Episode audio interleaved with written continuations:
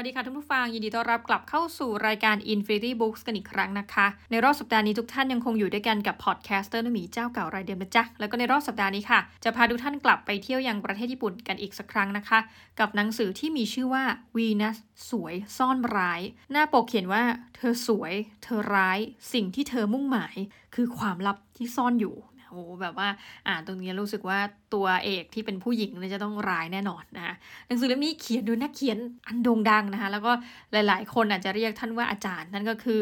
คุณฮางาชิโนะเคโงะนะเราขอเรียกไปเลยว่าเป็นอาจารย์เคโงะซึ่งบอกว่าถ้าหนังสือเล่มใดที่เขียนโดยอาจารย์เคโงะเนี่ยจริงที่มีชื่อเสียงมากๆก็คือบรรดาหนังสือแนวแบบ สืบสวนสอบสวนนะแต่เราก็มีความรู้สึกว่าท่านก็ยังเขียนหนังสือที่แบบอารมณ์นิยาย จินตนาการแบบเหนือจริงนะเรื่องสั้นอะไรเงี้ยได้สนุกไม่แพ้กันนะคะเป็นว่าเป็นนักเขียนชั้นครูท่านหนึ่งนะคะ เอาละหนังสือเล่มนี้นะคะ จัดพิมพ์โดยสำนักพิมพ์ไดฟุกุ เรามาดูหลังปกกันดีกว่า หลังปกเขียนว่าเรื่องเริ่มจากโทรศัพท์สายหนึ่งถึงฮาคุโร่สัตวแพทย์หนุ่มโสด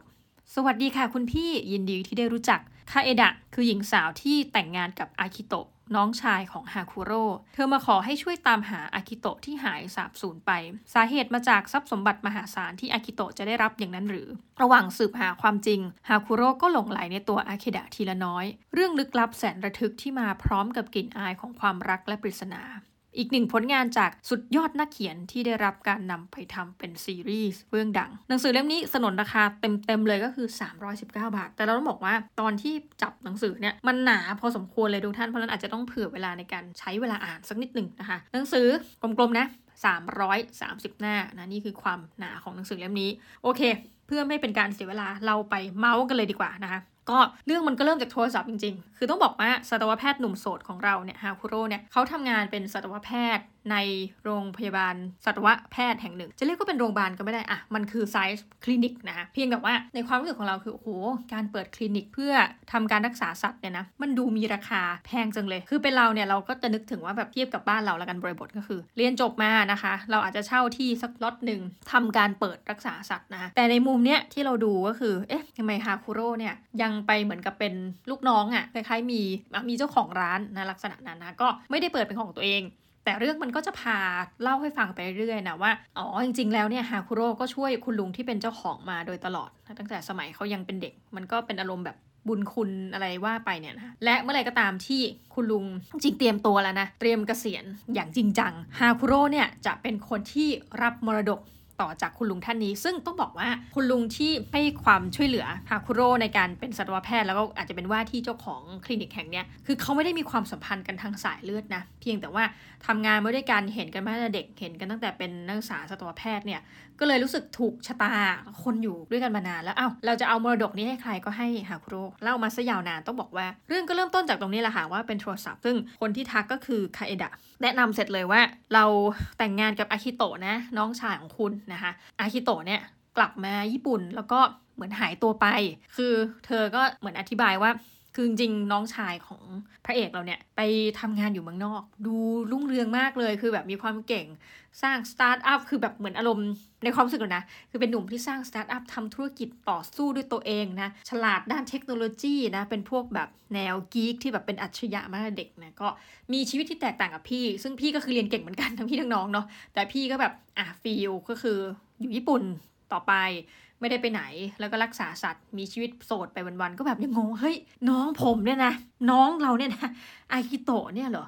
มีแฟนแล้วก็ไม่บอกพี่ด้วยเหรอ รู้อีกทีคือแต่งงานแล้ว แล้วรู้อีกทีก็คือหายไปแล้วแฟนขอความช่วยเหลือว่าช่วยไปตามหาเขาหน่อย สิ่งที่น่าสนใจก็คือว่า เราก็แปลกใจแล้วกันกับฮาคุโร่ที่เหมือนเซอร์ไพรส์ทุกอย่างที่เรื่องราวเกี่ยวกับน้องนะมันทำให้เรารู้ว่าอ๋อสองพี่น้องนี้เขาไม่ได้สนิทกัน ต่อให้โตมาด้วยกันนะเขาไม่ได้สนิทกันเลย ในช่วงตอนโตมันก็เป็นการห่างหาย มันก็เลยอาจจะไม่แปลกที่ว่าทำไมพี่เนี่ยไม่รู้อะไรเกี่ยวกับน้องเลยนะแต่ก็แปลกไปอีกว่าเอ้ามันก็นิดนึงว่าเออถ้าแต่งงานก็น่าจะบอกกันไหมนะนี่ก็เป็นความคิดของผู้อ่านนะคะ ทีนี้อะเรื่องของเรื่องก็คือเขาก็ต้องช่วยคาเอดะเนี่ยหญิงสาวปิดเป็นความลับ ในขณะนั้นก็ช่วยสืบว่าตกลงแล้วน้องชายเนี่ยจะไปอยู่ที่ไหนได้ เรื่องมันก็จะพาเราไปแบบลึกมาก แล้วก็เปิดเผยเรื่องราวในครอบครัวว่า อ๋อ จริง ๆ แล้วเนี่ย ที่ฮาคุโร่เนี่ยจะรู้สึกไม่สนิทใจกับน้องชาย คือส่วนหนึ่งเนี่ยปฏิเสธไม่ได้ว่าเป็นความคิดของฮาคุโร่เอง คือคิดไปเอง อย่างหนึ่งว่า เออ เราไม่สนิทกัน เพราะน้องชายเนี่ยเป็นน้องคนละพ่อ จริงๆเนี่ยคุณแม่เขาก็แต่งงานกับพ่อเขาซึ่งพ่อเขาก็เป็นเหมือนกับอารมณ์ในความรู้สึกเขาหรือที่การที่เขาบรรยายคือเป็นโอ๋อเป็นศิลปินไส้แห้งนะคะ เป็นจิตรกรที่เออวาดรูปไปก็ แต่ก่อนก็คงเลี้ยงตัวเองได้อะแต่พอมาแต่งงานกับแม่เนี่ยกลายว่าคนที่ทำงานเลี้ยงดูครอบครัวเนี่ยก็คือแม่นะคะ พอพ่อเนี่ยอยู่อยู่ไปก็มีอาการเจ็บไข้ได้ป่วยก็เสียชีวิตฮาคุโร่ก็เลยกำพร้าพ่อ พอไปไปมาเนี่ยก็ผลว่าแม่ก็อยู่เป็นโสดได้ไม่นานเนื่องจากเป็นผู้หญิงที่โสดในขณะที่ยังสาวเนาะแล้วก็หน้าตาสวย อาจจะบอกว่าเป็นไม้อะก็ไปเจอกับผู้ชายคนหนึ่ง ซึ่งผู้ชายคนนี้นะคะ ก็เป็นเศรษฐีอ่าแล้วบอกเป็นเศรษฐีที่มาจากแบบเศรษฐีเป็นตระกูลดังอะไรเงี้ยเป็นเจ้าของโรงพยาบาล และเครือธุรกิจอีกมากมาย ปรากฏว่ายังไงก็ตามแต่แม่ก็ค่อยๆ แนะนำฮาคุโร่ให้รู้จักกับพ่อใหม่ว่าที่ว่าที่มากขึ้นเรื่อยๆ แล้วก็ฮาคุโร่ก็จริง ๆ เขาก็ไม่ได้รู้สึกเดือดร้อนนะเขาก็มีความสุขเออ ผู้ชายคนนี้ก็พยายามที่จะชวนเขาไปทำนู่นทำนี่พาเขาไปดูกีฬา คือมันก็มีให้ความรู้สึกว่าเป็น father figure พอสมควรนะก็คือก็ทำดีแล้วอะสำหรับเรานะทำดีแล้วทำต่อไปนะคะเรื่องมันก็มาพลิกตรงที่ว่าฮาคุโร่เนี่ยก็ไปรู้ทีหลังนะว่าผู้ชายเนี่ยโอ้โหอยู่บ้านหลังใหญ่รวยมากนะคะก็คือวันที่พาแม่เข้าบ้านอะไปแนะนำตัวว่าแบบอันนี้แฟนผมนะแต่ฮาคุโร่ก็รับทราบได้ถึงเหมือนกับรังสีอมหิตนะก็มีเด็กที่ อยู่ในวัยไล่เลี่ยกันนะก็แบบนายเป็นใคร เหมือนกับมองด้วยสายตาดูถูกว่าโอ้เหมือนกับเป็นเด็กที่ยากจนกว่าเขานะหรือเด็กที่แบบแม่เขามาแต่งงานกับผู้ชายคนนี้แหมเพราะรู้สึกว่าผู้ชายรวยอะไรแบบเนี้ยเขาก็เลยมีความรู้สึกว่าแบบมันตึงๆอะมันไม่ชอบนะและความสัมพันธ์ก็ยิ่งเปลี่ยนหนักเข้าไปอีกเมื่อ พอคุณแม่แต่งงานเข้าบ้านแล้วนะคะ ก็ท้องน้องชายเออซึ่งต้องบอกว่าฮาคุโร่เนี่ยไม่ได้ไปอยู่ในบ้าน ที่เป็นบ้านหลังใหญ่ของสามีใหม่ของแม่เนาะที่แบบมาจากครอบครัวขยายเนี่ยนะคะเขาไปอยู่กันเอง แต่ไปมาแม่ก็ดันมาเสียชีวิตเร็วอีก ทั้งหมดทั้งมวลเนี่ยกลายว่าเขาเองก็ยิ่งรู้สึกเหมือนกับไม่มีใครหนักขึ้นไปอีกคือพอมีน้องชายเนี่ยเขาก็เข้าใจถึงสถานภาพที่เปลี่ยนไปอย่างดีนะคือ แม่มีน้องชายกับพ่อคนใหม่ มันก็แน่และแง่แหละว่า พ่อคนใหม่ย่อมจะให้ความสำคัญกับน้องชายมากกว่า เพราะว่าเป็นเหมือนกับตัวซุงใช่ไหมเป็นเวอร์ชันภาษาจีนนะเป็นตัวซุงประมาณว่าเป็นหูหลานชายของตระกูล บ้านยามางิเป็นตระกูลคนรวยนะคะดังนั้นก็ความสนใจทุกอย่างหรือการทุ่มเทให้การศึกษาเล่าเรียนอย่างดีเนี่ยนะคะหรือการฟูมฟักกรูมตั้งแต่เด็กเนี่ยจะไปตกที่น้องชาย ซึ่งเอาจริงแล้วฮาคุโร่ก็ไม่ได้มีปัญหา เพราะมีอายุห่างกันพอสมควรก็คือรับสภาพไปนะคะแล้วก็ห่างกันไปเรื่อยจนกระทั่งมารู้แล้แหละว่าน้องชายหายไป การสืบเรื่องทั้งหมดเนี่ยก็มีตั้งแต่ว่าคือเรื่องของเรื่องคือคุณพ่อของของน้องเนี่ยหรือพ่อเลี้ยงของพระเอกเราเนี่ยอยู่ในโรงพยาบาลแล้วนะคะสภาพก็กำลังเตรียมละเหมือนกับวาระสุดท้ายของชีวิตจริง ๆ แล้วส่วนใหญ่ก็หลับตื่นมาก็อาจจะรู้เรื่องบ้างไม่รู้เรื่องบ้าง เขาต้องไปสืบให้ได้ว่า มันเกิดอะไรขึ้น แล้วคุณแม่เขาก็มีการเสียชีวิตที่แปลกกล่าวคือว่าแม่ก็จะมีบ้านของตัวเองอะบ้านเก่าหลังหนึ่งวันเกิดเหตุเนี่ยแม่เดินทางไปยังบ้านหลังเนี่ยแล้วก็เสียชีวิตในบ้าน โดยการเสียชีวิตนี่ก็คิดว่า เราก็คิดว่าเออมันไม่น่าจะมีอะไรนะ แต่ว่าภายหลังเขาก็ เดาว่าเอ๊ทั้งหมดทั้งมวลที่น้องชายของฮาคุโร่เนี่ยหายไปเนี่ยมันจะเกี่ยวข้องกับการที่เป็นเหมือนคดีอะไรก็ไม่รู้แหละ อาจจะเป็นคดีฆาตกรรมของคุณแม่เมื่อนานมาแล้วไหม แต่มันก็มีการแบบสับขาหลอกไปมาว่าเอ้ยบ้านหลังดังกล่าวเนี่ยหลักฐานไม่เหลือแล้ว เพราะว่าแต่เดิมเนี่ยเป็นบ้านคุณแม่ก็จริงแต่ว่า พอแม่เสียชีวิตเนี่ยในการต่อมาก็ทุบบ้านหลังนั้นทิ้ง เหลือแต่ที่ดินเปล่านะคะแต่ว่าฮาคุโร่ก็จะมีส่วนหน่อยอะในการเป็นเจ้าของสมบัติบางอย่างของคุณแม่ดังนั้นพอน้องชายหายตัวไปฮาคุโร่ก็เหมือนทำหน้าที่คล้ายๆ กับเป็นพี่ชายที่แสนดีเนาะพาแฟนของฮาคุโร่เนี่ยไปทำที่ต่างๆ คือจะไม่บอกเรื่องนี้กับใครด้วย แต่ก็จะสืบว่าน้องชายเนี่ยหายไปไหนนะแล้วก็ในที่สุดตัวเองก็ไม่ได้อยากเข้าบ้านหลังใหญ่นี้เลยนะคะก็เข้าไปเข้าไปสิ่งที่เขาสังเกตได้คือบ้านหลังเดิมที่มันเคยดูยิ่งใหญ่เมื่อตอนเขาเป็นเด็กเนี่ย ตอนนี้มันก็ดูสุดโทมนะสุดโทมไปตามการเวลานะแม้กระทั่งทรัพย์สมบัติที่เป็นของบ้านอันนี้เป็นโรงพยาบาลอะไรมันก็ไม่ได้ดูแบบ คือตอนเด็กๆคงให้ความรู้สึกว่าโอ้โหมันดูหรูหรากว่านี้อะมันดูแบบคนมีอันจะกิน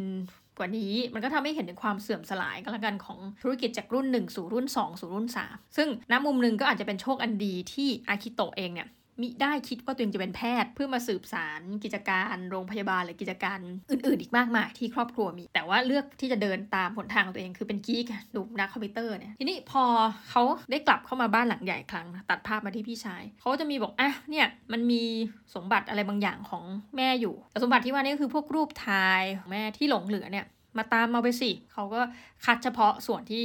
มันเกี่ยวข้องกับเขานะก็ดูรูปไปดูรูปมาเนี่ยมันก็เป็นการระลึกถึงความหลังการที่แม่เสียชีวิต แล้วจริงๆแหละตัวของฮาคุโร่เอง คือน้ำมุมหนึ่งเนี่ยมันก็พยายามจะตอกย้ำว่าคนเราเนี่ยมันมันก็เศร้านะที่คิดว่าตัวเองเนี่ย ไม่เหลือครอบครัวแล้วนะกับน้องชายก็ไม่ติดต่อ แม้กระทั่งกับพ่อที่เป็นพ่อเลี้ยงเนี่ยเขาก็ไม่ได้ติดต่อมาเป็นระยะเวลาอย่างยาวนาน คือการเข้ามาครั้งเนี้ยมันก็ทำให้เขาได้ได้เข้าไปเยี่ยมเราก็ไม่รู้ควรจะเรียกอะไรไปเยี่ยมพ่อเลี้ยงอะนะคะมันก็เป็นสภาวะใกล้ๆกลางๆพ่อเลี้ยงก็เหมือนกับ คุยกับเขาสักประโยคหนึ่งนะแต่เป็นประโยคปริศนาที่ทำให้เขารู้สึกว่าเอ้ยถ้างั้นเขาต้องตามต่อแล้วว่าตกลงน้องชายเขาหายไปไหนณมุมหนึ่งเขาก็มีความรู้สึกว่าผู้หญิงที่ไปกับเขาเนี่ยเธอไปด้วยทุกที่ เราก็จะเห็นสภาวะว่าเอ๊ะพอผู้หญิงไปสืบนะ ยกตัวอย่างเช่นสืบผ่านลูกพี่ลูกน้องที่ดูกระล่อนกระล่อน ดูเป็นผู้ชายที่แบบอยากจีบผู้หญิงคนนี้ไปทั่ว ก็มีเหมือนสภาวะแห่งความหึงอะแต่การหึงเนี่ยเขาก็จะอ้างว่าเออ เป็นสิทธิ์ของน้องชายอะน้องชายเป็นแฟนอะผู้ชายคนอื่นมายุ่งอะไร แต่สำหรับเราก็ถือว่าเออจริงๆด้วยเหมือนความรักบางอย่างเนี่ยผู้ชายผู้หญิงอยู่ด้วยกันเนาะแล้วผู้หญิงเนี่ยเป็นคนดูอารมณ์ดี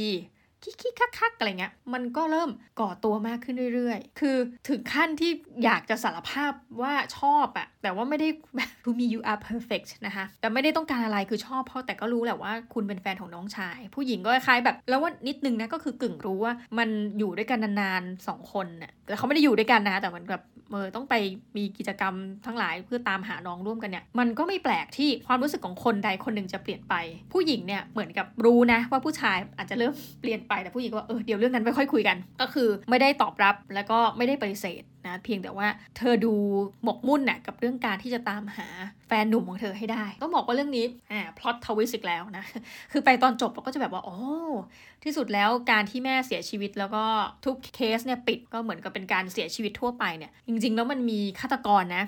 แต่ว่าฆาตกรเนี่ยมันจะเป็นคนในครอบครัวนี้หรือเปล่า แล้วคำถามคือจะฆ่าแม่เขาทำไม แต่สิ่งนี้มันจะย้อนกลับไปในอดีตชาติเลยนะคะว่าอ๋อมันมีความเกี่ยวข้องกับเรื่องของคุณพ่อของฮาคุโร่ แล้วที่ฆ่าเนี่ยเพราะเป็นเช่นนี้นะคะ แล้วก็อะไรต่างๆ นานาอันนี้ก็อาจจะใบแบบมานิดหนึ่งสปอยนิดหนึ่งว่ามันเป็นคดีฆาตกรรม และสุดท้ายก็ต้องบอกตามจริงว่าแม้กระทั่งฮาคุโรเองเนี่ยก็มีความคิดเหมือนกันว่าน้องน่าจะตายไปแล้ว เดี๋ยวตอนจบจะเฉลยว่ามันเป็นอย่างไรนะสำหรับวันนี้เราก็เมาประมาณนี้ก่อนนี่ต้องบอกว่ามัน 300 กว่าหน้า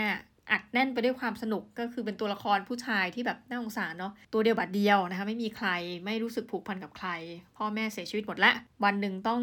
ย้อนกลับมาหาอดีตที่ตัวเองรู้สึกว่ามันก็รู้สึกแปลกๆอะ่ะว่าเขาควรจะรู้สึกยังไงกับความสัมพันธ์นี้นะคะ และก็แหม